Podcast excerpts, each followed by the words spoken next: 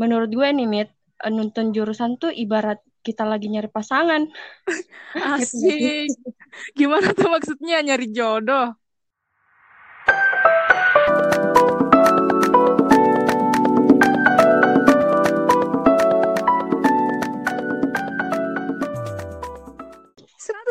tujuh Radio Kampus IBS FM Unhas penuh kreasi, inovasi, dan syarat akan obsesi. Assalamualaikum warahmatullahi wabarakatuh. Halo guys. Selamat pagi, siang, dan sore di mana pun kalian berada. Semoga hari kalian menyenangkan ya. Selamat datang di podcast Me and You. Yuhuy. Karena episode perdana kita kenalan dulu deh. Jadi gue di sini nggak sendirian, tapi ditemenin sama rekan gue. So kenalin nama gue Mita dan rekan gue. Halo guys, kenalin nama gue Yuli. Apa kabar nih teman-teman? Semoga baik-baik aja ya. Oh iya, sekarang teman-teman lagi sibuk ngapain aja nih? Nah, kalau Mita sendiri dalam situasi kayak gini lebih banyak ngapain nih?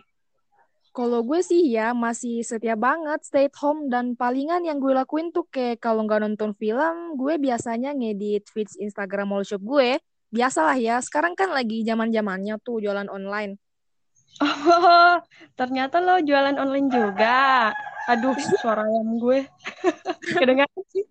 Kedengaran? Dengar banget sih. Oh, ternyata lo. Piaraan bapak gue lah, biasa. Oh, ternyata Lu setiap hari makan ayam deh kayaknya. Mau gue promotin gak? Sekalian gue antarin. Boleh, boleh, boleh. Biar gak kosong-kosong amat nih hidup gue kan selama corona. Eh, Mita, tapi menurut gue nih ya, jualan online di tengah pandemi kayak gini kayaknya produktif deh. Nah. Soalnya kan soalnya kan orang-orang tuh masih masih pada anu kan apa males gitu kan buat keluar rumah. Nah, gue setuju tuh. Kalau yang gue lihat di Instagram juga nih ya, yang paling banyak tuh emang pada lagi jualan online. Oh iya, lo sendiri sibuk ngapain aja nih? Wah, kalau gue sih sibuk nikmatin waktu kuliah. Eh, waktu kuliah. Ups. kuliah di rumah kan maksudnya? Waktu libur kuliah, sorry coy. Kadang-kadang juga nulis di blog, kadang juga sibuk antar-antar jualan di luar rumah gitu. Hmm. Oh, nyari cara buat ngilangin rasa bosan di rumah gitu ya? Ya, betul banget. hmm. Eh, ngomong-ngomong nih kemarin pas gue keluar rumah, di jalanan tuh gue sering salah fokus gitu, Yul. Lah, emang kenapa? Ada apa sih? Jadi gue tuh sering salfok sama poster dan baliho yang gede-gede. Apalagi kalau balihonya soal diskon besar-besaran di mall gitu ya mau gak mau gue jadinya salah fokus deh. Eh tapi yang hmm. paling banyak tuh poster soal pendaftaran gitu. Oh iya, gue lihat, gue lihat di kayak di sepanjang jalan gitu kan? Ah benar, mungkin udah masuk tahun ajaran baru kali ya. Iya kali, tapi ngomong-ngomong nih Mit, sebenarnya hari ini kita mau bahas apaan sih? Oh ya nih teman-teman, di episode perdana ini kita bakal ngebahas sesuatu yang lagi mewabah juga nih selain virus corona. Wah, apaan tuh? Episode perdana tapi ngomongin yang berat-berat nggak apa-apa kali ya. Nggak apa-apa dong. Jadi sekarang kan lagi fase-fase pendaftaran masuk kuliah. Kayak yang kita lihat kemarin kan Yul, udah banyak banget tuh poster pendaftaran gitu. Pasti udah banyak juga yang mulai galau dan bingung mau milih jurusan apa. So, kita ya. bahas sesuatu yang sangat-sangat fenomenal ini dan mewabah, mewabah setiap tahun. Betul banget, Mit. Mewabah tiap tahun ya. Mewabah susah banget nih ngucapinnya. Gue, tuh ya sering ngelihat anak-anak SMA pada bingung gitu kan. Misalkan nih kalau mau masuk kuliah tuh bingungnya mau ngambil jurusan apa, hmm. minatnya ke mana. Kadang ya. udah tertarik sama satu jurusan, tapi bingung nih. E, nanti mau jadi apa dan ada juga yang nggak sesuai dengan kemauan orang tua. Nah, terus setuju terus, banget sih hal kayak gini tuh selalu jadi kegalauan anak-anak SMA pas mau daftar. Nah, itu sih yang mau kita bahas hari ini tentang gimana cara biar nggak galau lagi nentuin jurusan, terutama buat teman-teman nih yang udah kelas 12 atau yang udah pada lulus SMA. Oh ya, ini ya. tuh dari analisis kita berdua ya teman-teman selama kita menjalani masa perkuliahan. By the way Iya, nih banget. eh, dulu lo galau juga nggak nih pas milih jurusan? Wah, kalau dibilang galau lah, pastilah sempat. Karena menurut gue nih, Mit, nonton jurusan tuh ibarat kita lagi nyari pasangan. Gitu? Asik. Gimana tuh maksudnya nyari jodoh? Dong maksudnya. Jelasin dong. Gini loh maksudnya. Menurut gue nih, jurusan Hmm. tuh ibarat kita lagi nyari pasangan. Yang ketika suatu hari lu tiba-tiba merasa nggak cocok nih di tengah jalan dengan pasangan lu, yang nggak bisa lu putusin gitu aja dong. Wah, bener banget. Jadi emang butuh persiapan yang mateng-mateng, mateng-mateng, mateng maksudnya. Iya, dan ini tuh fase di mana kita diberikan pilihan untuk nentuin nih apa yang Hmm. bakal kita jalani ke depan.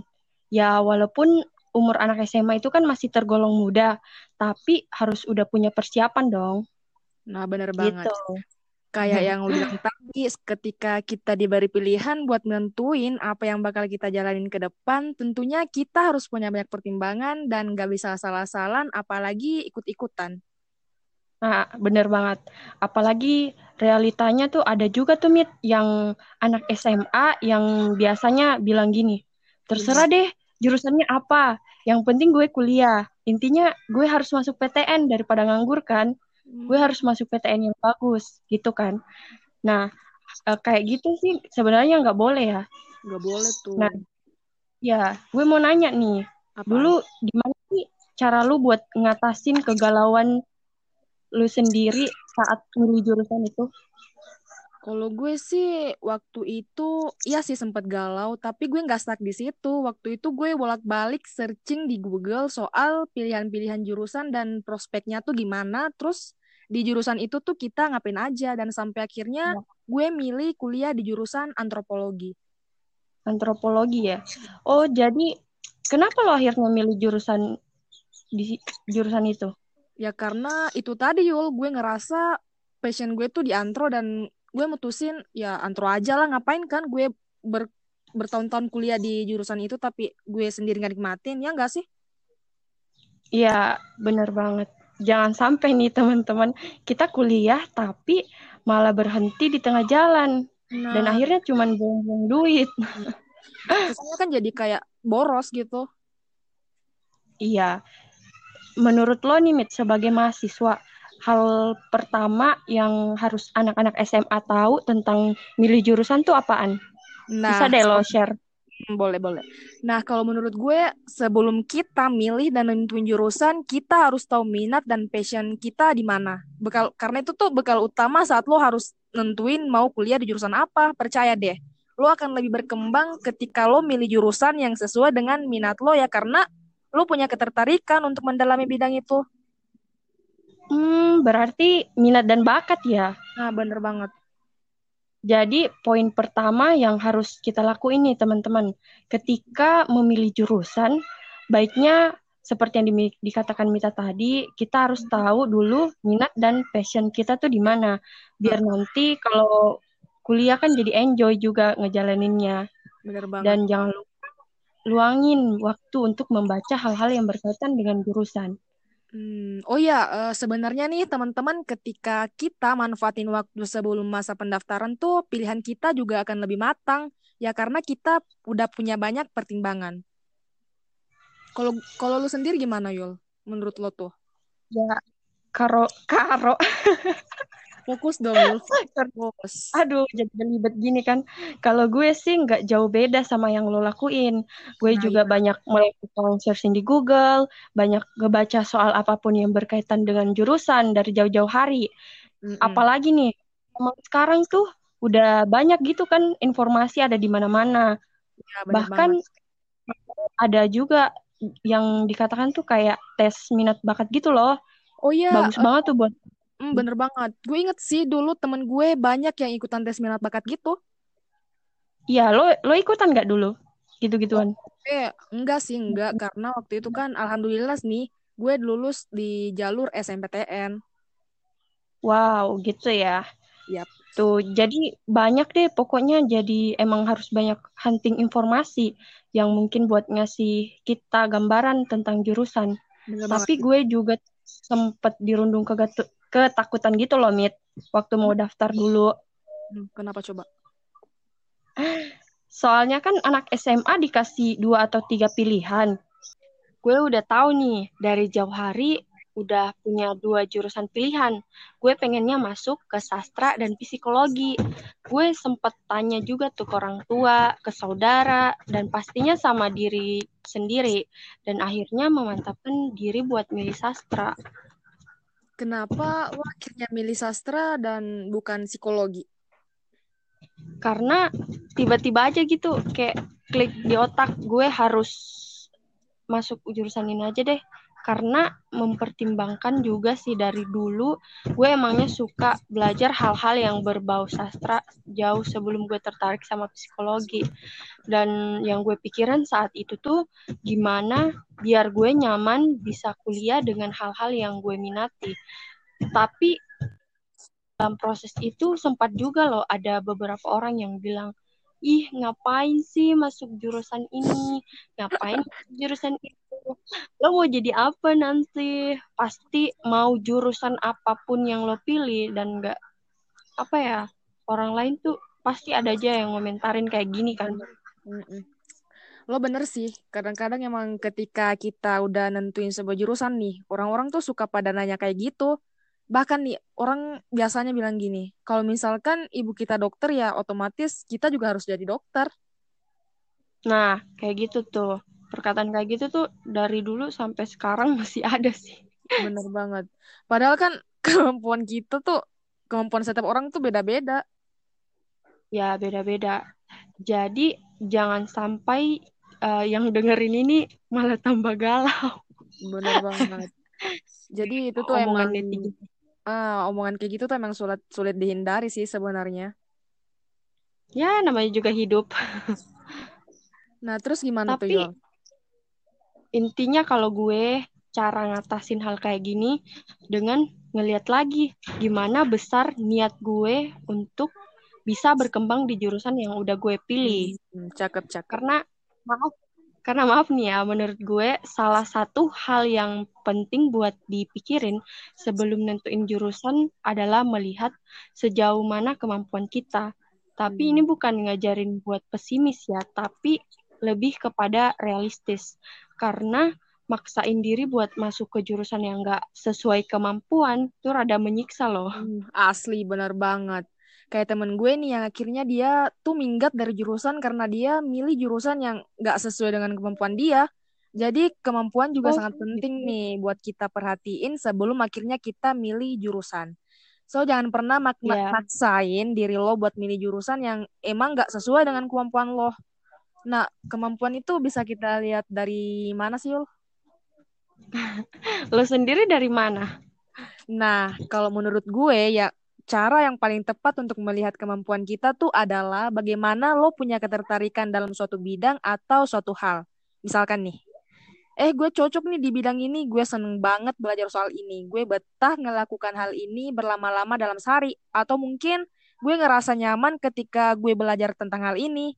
Nah, kira-kira apa ya jurusan yang khusus buat belajar soal ini? Kayak gitu aja sih, Yul. Ya, mantap, mantap, mantap. Setuju. Eh, tapi ada juga tuh, Mit, anak SMA yang bener-bener bingung, kayak ngeblank gitu loh. Wah, parah sih tuh, Yul, kalau kayak gitu. Gue Tapi, punya cara nih, nah, caranya tuh gimana? yang ngalamin hal kayak gitu, yang kiranya efektif buat dicoba. Adalah satu strategi yang lebih dapat lah selain hal-hal yang kita sebutin tadi kan. Buat yang masih bingung banget, gue namain strategi coret-coret. Ngerti nggak? Maksudnya gimana tuh, coret-coret? Coret-coret di sini tuh coba ngebuat daftar uh, beberapa jurusan yang paling mendekati. Nah, Misalkan kita tulis uh, jurusan A sampai D.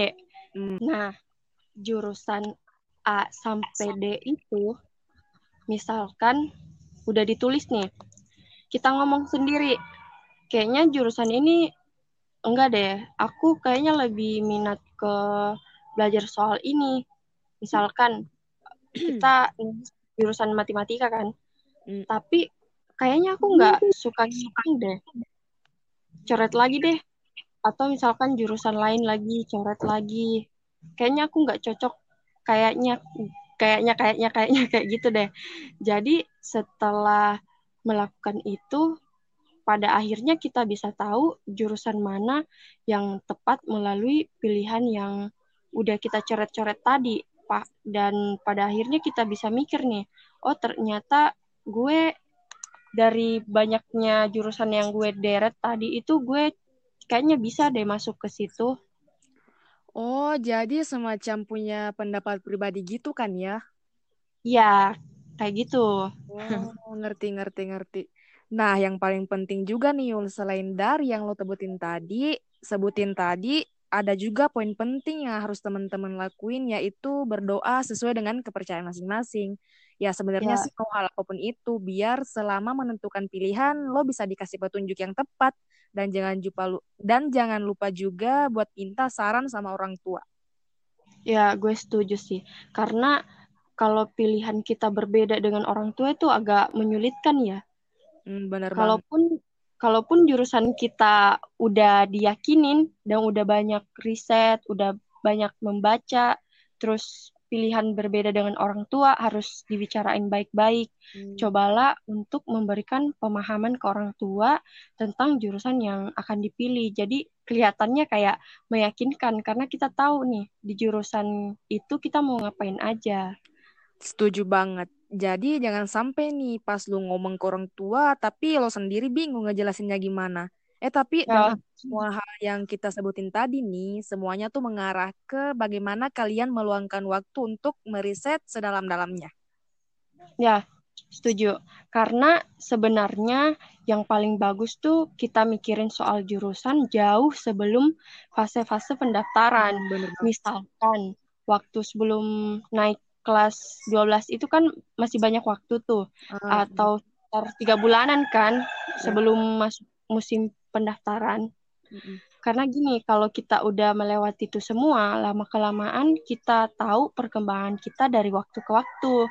Biar yeah. tahu juga kan sebenarnya kita nih mau jadi apa.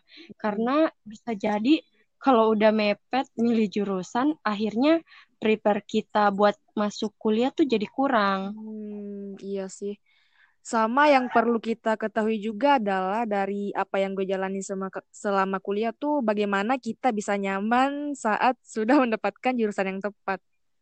Wah, kenyamanan, kesempurnaan. Bukan gitu. Serius sih. Kenyamanan ya, yang gue maksud gimana? adalah uh, ketika kita udah udah nyaman di jurusan itu, pastinya kan kita juga akan lebih bersemangat dalam menjalani perkuliahan. Karena kan pada dasarnya kita tuh harus berkembang di dalam jurusan yang kita jalani, gitu Yul. Hmm. Eh sorry ya kalau lo dengar suara-suara suara-suara santai lah, santai, santai. gue lagi di luar soalnya. Oke, gue paham nih. Dan ya, jurusan itu kan harusnya membuat kita menjadi seseorang yang bisa jauh lebih berkembang ke arah yang lebih baik hmm, atau benar. memberi sesuatu yang mendukung kita ke masa depan. Jadi pilihlah Asik. jurusan yang tepat. Asik. Nah, jadi Mit, lo bisa simpulin apa aja dari inti pembahasan kita hari ini? Hmm, siap. Jadi yang pertama kita perlu tahu minat dan passion kita dulu. Jangan lupa nanya ke, ke diri sendiri juga dan melakukan banyak riset ya. Intinya sih semua mengarah ke bagaimana kita bisa nyaman menjalani pilihan dengan banyak melakukan pertimbangan, plus jangan terlalu banyak mikirin kata orang, jangan bimbang apalagi panik. Karena di fase ini tuh sebenarnya bukan hanya persoalan pilihan, tapi juga membuat kita sadar bahwa kita tuh udah dewasa dan lebih banyak hmm. belajar lagi dan jauh lebih terbuka dengan banyak hal. Oh iya, gue juga mau kasih semangat nih buat temen-temen calon mahasiswa, jangan pada tegang. Oke okay, guys. ya gue ingat dulu sih, pas maba ekspresi gue tuh tegang mulu. Jiwa-jiwa maba. Iya, jadi emang harus dinikmatin fase pendaftaran walaupun memusingkan. banyak baca, banyak yang tahu, banyak berdoa, harus semangat dong. Harus kan mau jadi kan mau Bener jadi mahasiswa. Eh, jadi itulah teman-teman yang bisa kita share kali ini. Atau kalau masih ada yang mau teman-teman tanyain, bisa follow atau DM gue di numpang promosi. ya, ya, kap- ya kapan lagi kan promote sosmed sendiri. Serah deh. Eh, Mit, tapi ngomongin soal jurusan ya, sebenarnya panjang banget loh. Karena Bener. masih banyak sudut pandang yang belum kita bahas nih soal jurusan. Tapi Iya. karena durasi lewat banget nih. Iya nih, tapi karena durasi jadi ya mungkin kita bahas di lain waktu aja ya. Iya, 107,7 Radio Kampus IBS FM Unhas penuh kreasi, inovasi, dan syarat akan obsesi. So, teman-teman, kita berdua mau ngucapin terima kasih banyak buat yang udah dengerin podcast Me and You. Yuhu. Yuhu.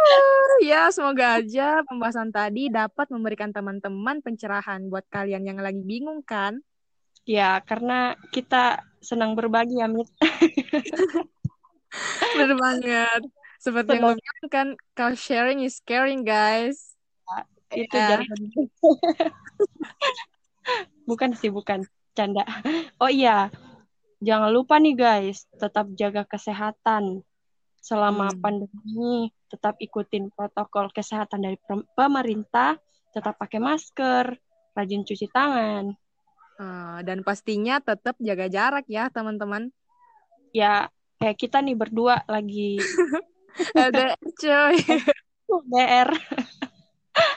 Oh iya, dan terakhir kita berdoa semoga pandemi ini bisa cepat berlalu dan kita semua bisa beraktivitas kembali dengan normal. Amin. Amin, amin. Gue kangen, gue kangen banget tau gak sih sama situasi-situasi kayak kita keluar rumah gitu.